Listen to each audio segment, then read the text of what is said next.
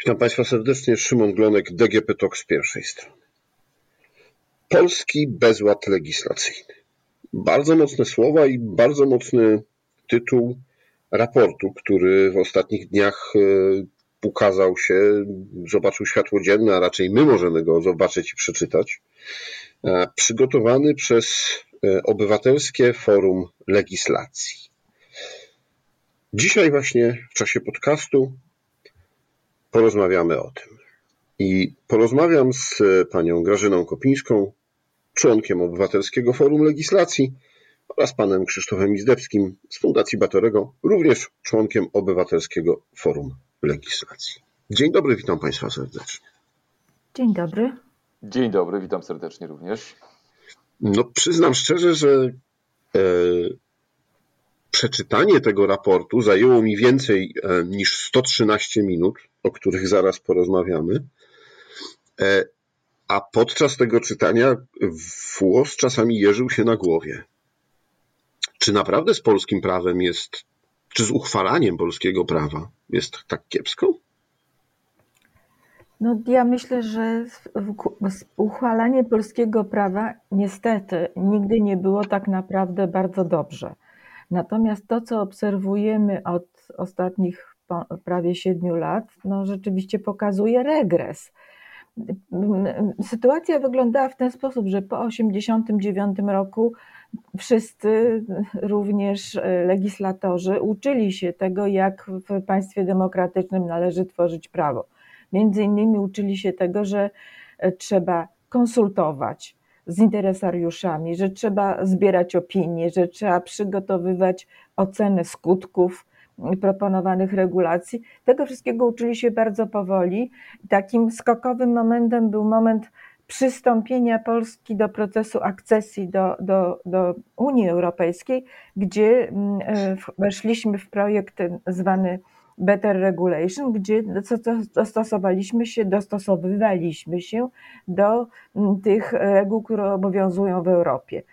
I y, Obywatelskie Forum Legislacji od y, y, mm, początku swojego istnienia, to znaczy od 2009 roku, obserwowało ten proces, pokazywało za każdym razem na pewne braki, ale raport za rok 2015 zakończył się e, konkluzjami takimi, że mm, jest jeszcze wiele do zrobienia, zwłaszcza w, w sprawie przygotowywania właściwych e, ocen skutków regulacji, ale jeśli chodzi na przykład o konsultacje, to ten proces zaczyna się zbliżać do takiego, który byśmy uznali za mm, no, e, akceptowalny. Natomiast po roku 2015, po wyborach w roku 2015, tak jak powiedziałam, nastąpił całkowity regres tych y, dobrych zmian, które zachodziły. A, tak się zastanawiam nad tym, dla kogo ten raport jest. Czy zaraz będziemy rozmawiali dokładnie, co, co w nim jest, ale taka, taka refleksja po, po skończeniu czytania i po tym, y, po, po, po tych wnioskach i wszystkich rzeczach, mm, czy obywatela statystycznego, ja bardzo nie lubię tego, tego określenia, no ale niestety czasami trzeba go używać, może coś takiego zainteresować? Albo dlaczego powinno go to zainteresować? Bo przecież, y, no właśnie, to jest bardzo szczegółowy opis, jak powstają, a jak powinny powstawać y, ustawy. Mm, są mądre słowa, czasami trudne do zrozumienia, lobbying, etc. No właśnie, i czy to nie jest, czy to nie jest tak, że ten raport trafia tylko i wyłącznie do bardzo wąskiego grona prawników, osób zainteresowanych demokracją, jeżeli mogę tutaj może rozpocząć odpowiedź na to trudne pytanie rzeczywiście, to adresatem, chyba takim, na którym nas najbardziej by zależało przede wszystkim, to są oczywiście sami decydenci, którzy mają wpływ na to, żeby e, ten proces e, legislacyjny był prowadzony w sposób e, no, prawidłowy, a też co my właśnie uważamy za prawidłowy. Za prawidłowy uważamy taki, który przynajmniej, bo też to może warto podkreślić, to jest rzeczywiście coś, na czym my się jako Obywatelskie Forum Legislacji skupiamy, to jest kwestia e, przejrzystości procesu legislacyjnego i możliwości włączenia właśnie obywateli tak? Czyli tutaj jest e, gdzieś z tyłu głowy, a może nawet nie z tyłu głowy, ale jedna z takich naczelnych myśli naszych, e, że proces legislacyjny powinien być, no właśnie, bardziej partycypacyjny, czy inkluzywny, czy właśnie taki, który przynajmniej daje szansę obywatelowi wypowiedzieć się na temat propozycji przepisów, które będą. Przepraszam, jest... że przerwę, bo powiedział Pan, że do, do decydentów, do polityków, no ale nawet jeśli nie zakładamy y, złej woli, y, i mam nadzieję, że takiej nie ma, mataczenia czy jakichś niejasnych interesów, to upraszczanie tego procesu, skracanie tego procesu, E, pozbywanie się właśnie konsultacji e, przymusowego, pytania opinii publicznej szeroko rozumianej e, o jakieś sprawy związane z procesem legislacyjnym, no jest po prostu wygodne. A. Bo wrzuca się ustawę, głosuje, podpisuje i już. Nie, w ogóle wygodne chyba dla polityków jest to, że nikt nie patrzy im na ręce. E, I to nie tylko w zakresie procesu legislacyjnego, czy szerzej procesu podejmowania decyzji, ale w ogóle e, w związku z ich działalnością. I stąd też e, chociażby częsta niechęć do mediów, właśnie ze strony polityków, no bo te zajmują się głównie, czy powinny zajmować się właśnie tym, żeby patrzeć politykom na ręce. Natomiast my wskazujemy i też w samej treści i te tego raportu i w poprzednich stanowiskach, że ten czas, który zyskuje się na tym, że omija się konsultacje publiczne, że nie włącza się e, ekspertów, e, nie wiem, przedstawicieli środowisk akademickich czy think tanków do tworzenia przepisów, które no, bądź co bądź będą obowiązywać właśnie czy obywateli, czy określone grupy e, zawodowe czy społeczne, e, no to będzie to miało efekt e, w postaci złych przepisów nieefektywnych, takich, które trzeba będzie wielokrotnie e, nowelizować. My mamy też, proszę zwrócić uwagę, do czynienia z takim fenomenem w Polsce, że u nas całkiem sporo przepisów nowelizuje się jeszcze zanim wejdzie w życie. E, czy, no i to jest też e, oczywiście nawiązanie, które uczyniliśmy w tytule naszego raportu e, pracę nad tą częścią podatkową Polskiego Ładu, e, czy no właśnie nazwaliśmy w tym przypadku tym bezładem legislacyjnym. No tam e, zupełnie pominięto, czy, czy, czy, czy stworzono pewną taką atrapę nawet, ale też nie udając, że nawet z tej atrapy chce się jakoś skorzystać, właśnie konsultacji publicznych. No i efekt był taki, jak eksperci przewidywali. No, totalna katastrofa, wymagająca kolejnych zmian, e, wywołująca niepewność e, wśród przedsiębiorców, wśród obywateli, wśród podatników. E, no, taki moment rzeczywiście no, dosyć, no, na pewno dużego poczucia dyskomfortu w związku z tym, co jest też kolejnym argumentem, dlaczego ten raport czy jakość stanowienia prawa jest istotna ze strony, jest istotna właśnie z uwagi na to, w jaki sposób obywatele potem odbierają to, jak czują na własnej skórze e, problemy związane ze złymi przepisami. No i tutaj też pokazujemy tym rozdziale, który Witold Michałek z Unilopi Business Center Club i też OFL napisał, e, pokazujemy, że e, można było właśnie tego uniknąć. No właśnie, bo tak jak powiedział Krzysztof, po pierwsze, e, pracując bardzo szybko, naraża się na to, że stworzy się całą masę błędów i potem trzeba będzie e, nowelizować te ustawy, co w gruncie rzeczy, jak razem e, dodać do siebie tę pracę później nad nowelizacjami, to wcale nie jest szybciej, tylko dłużej. Ale też to, że jeżeli tworzymy prawo bez pokazania go obywatelom, tym, na, na, które ono będzie oddziaływało, które, których to będzie obowiązywało. Nie damy im możliwości, żeby się wypowiedzieli na ten temat. Nie poprosimy, e, e, e, nie, nie poprosimy fachowców, żeby się odnieśli do propozycji rządowej, to wtedy tworzymy taką atmosferę, że obywatel zaczyna myśleć, że właściwie to ten rząd tworzy prawo, które później mnie obowiązuje, bez całkowitego oglądania się na mnie oraz na fachowców. I e, w gruncie rzeczy prawo e, przestaje być prawem akceptowalnym i jest rodzajem prawa narzuconego. To może wobec tego nie rządźmy ustawami, tylko rządźmy rozporządzeniami. No, myślę, że dla wielu polityków wymarzony e, wręcz sposób zarządzania państwem to by był. Ale wróćmy do tych 113 minut, o których powiedziałem na początku, bo raport zaczyna się od pokazania, nie chcę powiedzieć takich rekordów, ale, ale chyba trochę tak. I właśnie to był najkrótszy czas, w jaki została przyjęta ustawa. To tak. Dość zatrważające. Znaczy to tak, z tym, że to najkrótszy czas, jeśli chodzi o przyjęcie przez Sejm, e, ponieważ my e, zwracamy, e, liczymy, sprawdzamy zarówno czas całkowity tworzenia, to znaczy od momentu, kiedy ten, kto wnosi daną ustawę, ją upubliczni, do momentu, kiedy prezydent podpisze. I no i tutaj ten czas jest trochę dłuższy.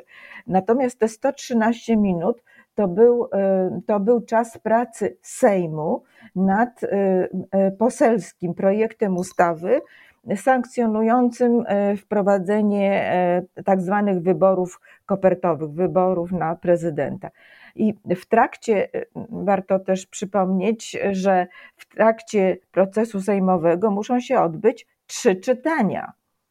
I te 113 minut, czyli niepewne dwie godziny, to był moment, kiedy posłowie dostali projekt, mieli się z nim zapoznać, potem odbyć pierwsze czytanie, drugie czytanie i trzecie czytanie. To jest po prostu fizycznie niemalże niewykonalne. To można wykonać tylko i wyłącznie wtedy, kiedy się ogranicza dyskusję, kiedy się nie daje czasu na przeczytanie tego, nad czym się, nad czym się głosuje. No i zresztą e, tutaj akurat w tym przypadku skutek jest taki, że z tych Y, wprowadzonych rozwiązań trzeba się było wycofać.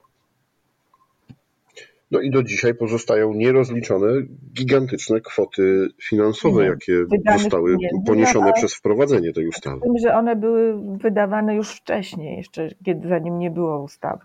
Tak, bez podstawy prawnej. To, to, to, to jest odrębny oczywiście problem, że my rzeczywiście narzekamy bardzo nawet, ale konstruktywnie na temat procesu legislacyjnego. Na inną kwestią jest i to e, też e, czasy COVID-u pokazały, że dużo czynności w ogóle wykonuje się bez, bez podstaw prawnych, tak, trochę na, na, na zapas, licząc na to właśnie, że te przepisy, jak właśnie w przypadku wyborów kopertowych miało to miejsce, że, że zostaną tam w końcu, w końcu przyjęte, co też pokazuje już, już w tym perspektywie naszej rozmowy takie, taką pewność siebie, e, rządzących, że przepisy, które e, będą chcieli przyjąć, e, niezależnie od tego, czy one mają sens, czy nie mają, czy są zgodne z konstytucją, czy nie są, czy wywołują jakiś, powiedzmy, no, większą debatę, czy opór wręcz społeczny, no, będą przyjęte, bo mamy większość, możemy wszystko. I to trochę też jest taka nasza idea, żeby E, z takim e, pojmowaniem demokracji w ogóle, bym powiedział, czy roli parlamentu, czy w ogóle decydentów, walczyć, bo to jest dla nas oczywiste, no, że jeżeli ktoś ma większość w Sejmie, no to e, te przepisy jakby przegłosuje. Natomiast powinien jednak uznawać to, że są inne środowiska, również chociażby posłowie opozycji, e, którzy powinni i mają prawo wypowiedzieć się, e, mieć przestrzeń na to, żeby się wypowiedzieć, żeby ocenić, czy te przepisy mają sens, czy nie mają, czy one mają jakieś potencjalne, na przykład negatywne oddziaływanie na, na określone grupy społeczne. E, I wiadomo jest, że koniec końców ta machina woli politycznej przeważy tak? no bo po prostu to jest czysta matematyka. Natomiast E, nie oznacza to, że powinno się wykluczać właśnie dyskusje, zbieranie opinii, e, próbę też naprawienia, bo ja już może to tak z dużego metapoziomu, ale dla mnie ten proces legislacyjny jest też takim elementem budowania wspólnoty, czy mógłby być elementem budowania wspólnoty, tyle się o tym mówi, no bo przecież e, to są przepisy, które będą e, powszechnie obowiązywać. Niektórzy może bardziej odczują je na własnej skórze, niektórzy mniej, e, no ale jeżeli nie będziemy przynajmniej starali się wspólnie podejmować pewnych decyzji, na jak najwcześniejszych etapach, no to trudno mówić tutaj o poczuciu budowania wspólnoty, tylko że jest ta większość kontra mniejszość. Więc... No tak, ale budowanie wspólnoty to jest właśnie ten taki mm, metapoziom, taki mm, już z lotu ptaka. Ale Państwo też pisali o całym ustawodawstwie covidowym. W ubiegłym roku, pod koniec ubiegłego roku, wyszedł raport przygotowany przez Biuro Rzecznika Praw Obywatelskich, e, który też poruszał całe, całe zagadnienie ustawodawstwa covidowego w każdym aspekcie i zdrowia, i przedsiębiorczości, i lockdownów, i wszystkich rzeczy. E, I z obu tych e, informacji, z obu tych raportów wynika e, taki trochę mm, brak jakiegokolwiek przemyślenia, bo w tamtym raporcie były informacje, no już właśnie, co się dzieje po tym, jak, jak te przepisy są wprowadzone, jak obywatele idą do sądu i wygrywają z państwem, bo przepisy są niekonstytucyjne, no, bezprawne po prostu. Y, państwo piszecie właśnie też o tym, że to wszystko, kiedy zostaje wprowadzone, czy uchwalane, no, nikt nie pyta legislatorów, nikt nie pyta ekspertów. Y, jeden wielki chaos. No, niestety muszę powiedzieć, że mm, ta, ta, ten typ tworzenia prawa jest kontynuowany, ponieważ nasz projekt, nasz raport dotyczył pierwszych dwóch lat obecnej kadencji Sejmu, Senatu oraz rządu, czyli tego okresu pandemicznego, ale w, w trzecim roku kadencji rozpoczęła się agresja na Ukrainę i w związku z tym napływ E, cudzoziemców do, do, do Polski. I tutaj muszę powiedzieć, że teraz w związku z tym, że e, napływają e, imigranci, znowu tworzymy specjalne prawo. I tak 12 marca została uchwalona ustawa o pomocy obywatelom Ukrainy w związku z konfliktem zbrojnym na terenie tego państwa. I 12 marca, dzisiaj mamy 15 czerwca. Ona była już pięć razy nowelizowana. Więc to po prostu pokazuje, że w ten sposób tworzymy prawo. Zauważamy, że jest jakaś, jakiś problem, no to na to trzeba zrobić nowelizację, szybką nowelizację. Nie, nie patrzymy naprzód, nie zastanawiamy się, co może się jeszcze zdarzyć. I ja rozumiem, że w sytuacji wojennej no nie wszystko można przewidzieć, e, ale e, tak często, no niemalże co dwa tygodnie, prawda, e, wprowadzanie kolejnych zmian, no świadczy o tym, że tego procesu analizy a, istniejącej sytuacji i tego, co dalej może się zdarzyć, nie ma. Albo nie słuchamy tego, co mówią ludzie, którzy się zajmują problemem, którzy nazywani przez nas interesariuszami, w tym wypadku, w wypadku sprawy związanej z migracją, e, no to organizacje pozarządowe, właśnie Rzecznik Praw Obywatelskich, trzeba by ich posłuchać, a nie słuchać.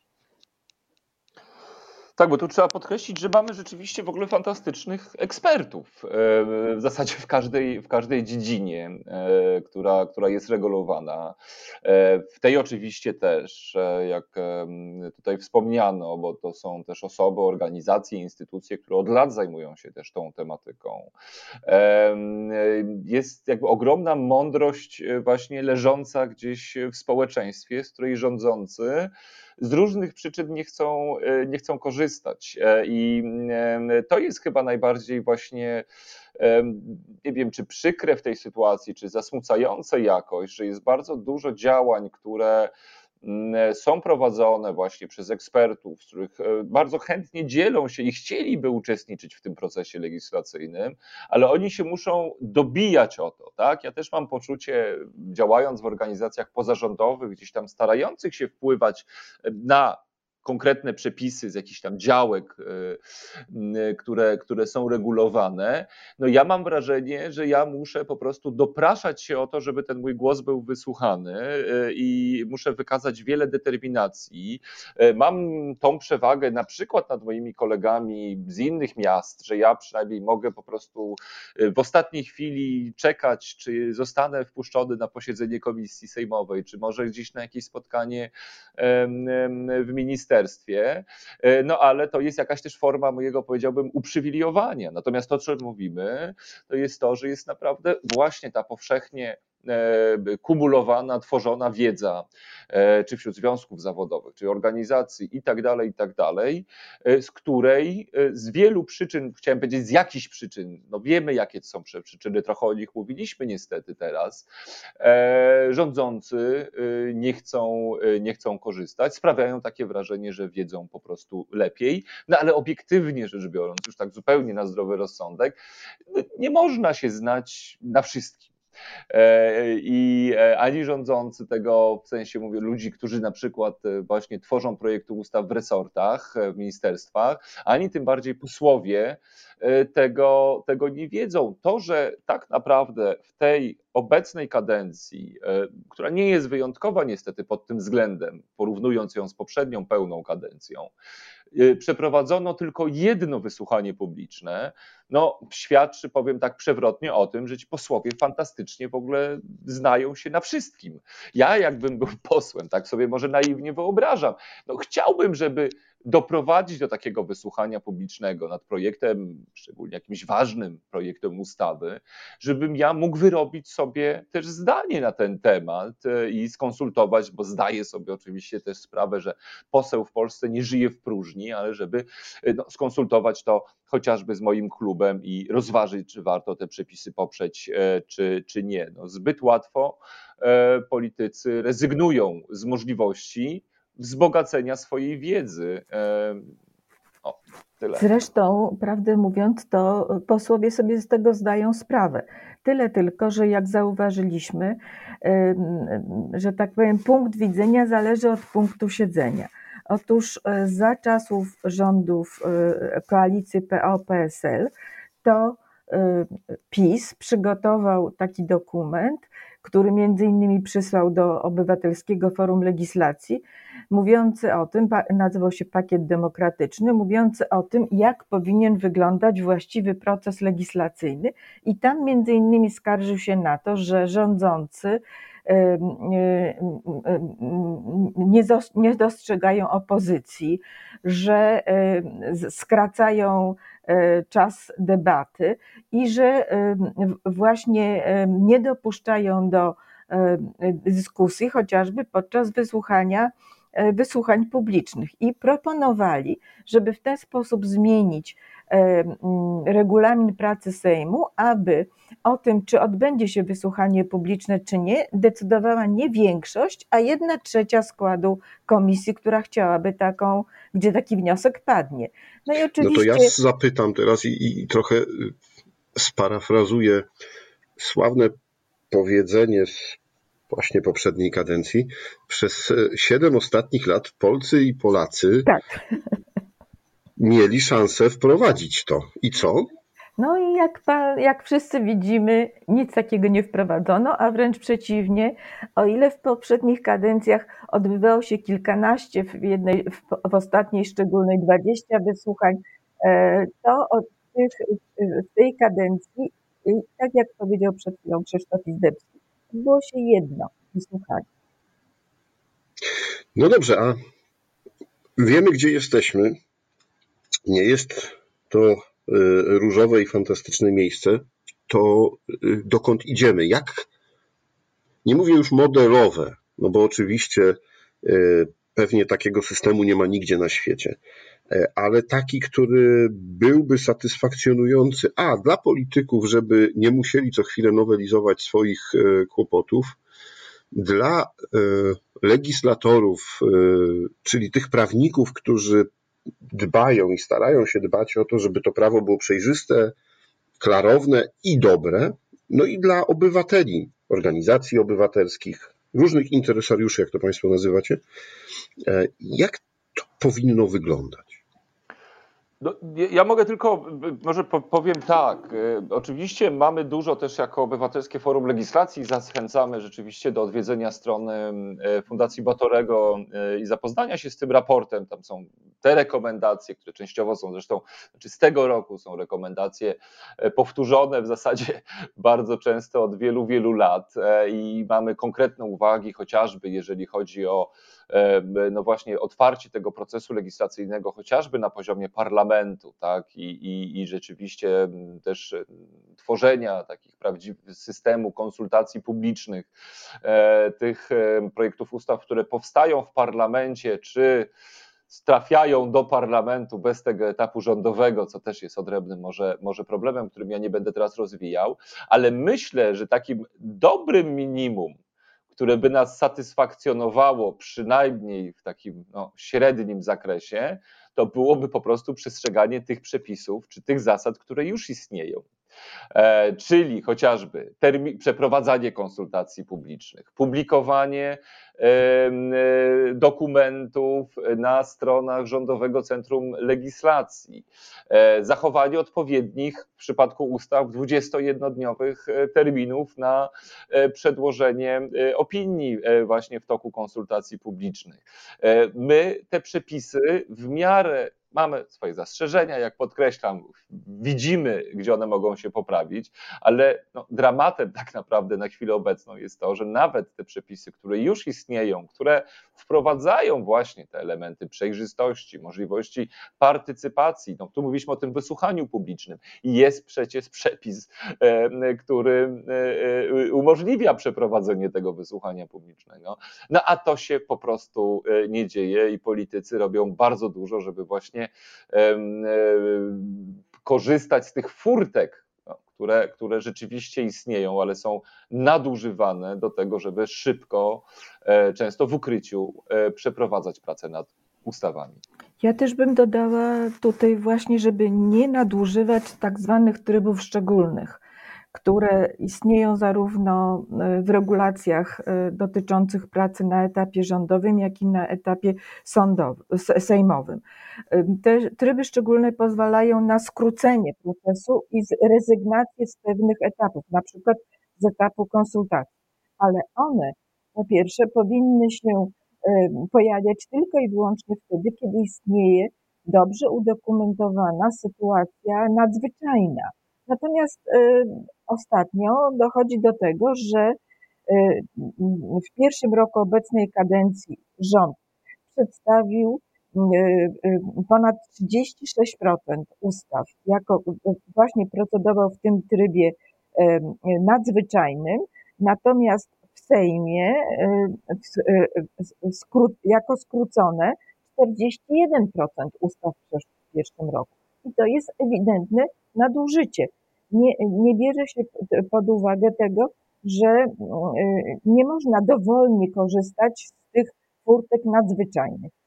I druga jeszcze rzecz, to moment, w którym zaczynamy rozmowę z obywatelami, z, z organizacjami, z instytucjami na temat pomysłu e, rządowego e, dotyczącego zmian w, w obowiązującym prawie. Otóż ten, ten moment powinien być wtedy, kiedy powstaje problem i jest pierwszy pomysł na to, jak go rozwiązać, czyli w momencie tworzenia założeń.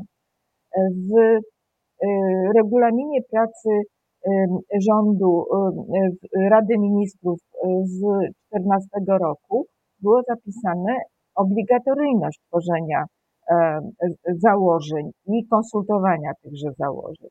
Natomiast jednym z pierwszych pociągnięć rządu PiSu było zrezygnowanie z tworzenia założeń. W związku z tym poznajemy projekt, w najlepszym wypadku na etapie, kiedy już jest konkretny projekt, wtedy trudno zgodzić się na, na zmiany, a często już w momencie, e, kiedy on dopiero wpłynie do Sejmu.